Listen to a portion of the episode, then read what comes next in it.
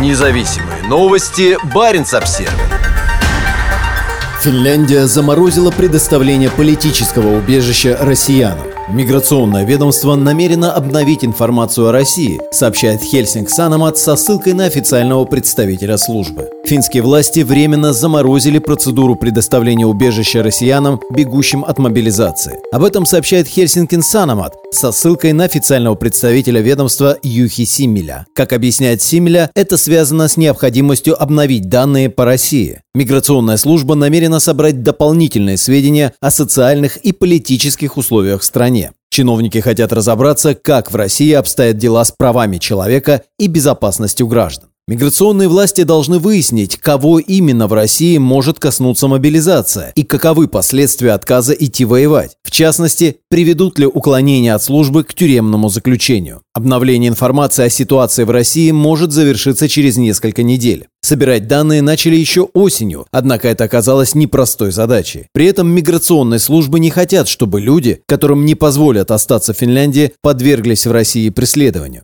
Отмечается, что война в России сильно повлияла на количество людей, которые просят в Финляндии убежище. Она также изменила основания, по которым россияне запрашивают помощь финских властей. После объявления в России мобилизации многие россияне приехали в Финляндию именно для того, чтобы избежать призыва. Сейчас миграционная служба ждет от Европейского агентства по поддержке беженцев разъяснений, может ли отказ от призыва служить основанием для предоставления убежища. Ранее норвежские власти заявили, что не уверены, следует ли представлять убежище бегущим от мобилизации россиянам. Иммиграционные службы приостановили принятие решений в отношении просителей из России. С начала войны число прошений выросло в десятки раз – с 13 в 2021 до 294 в 2022.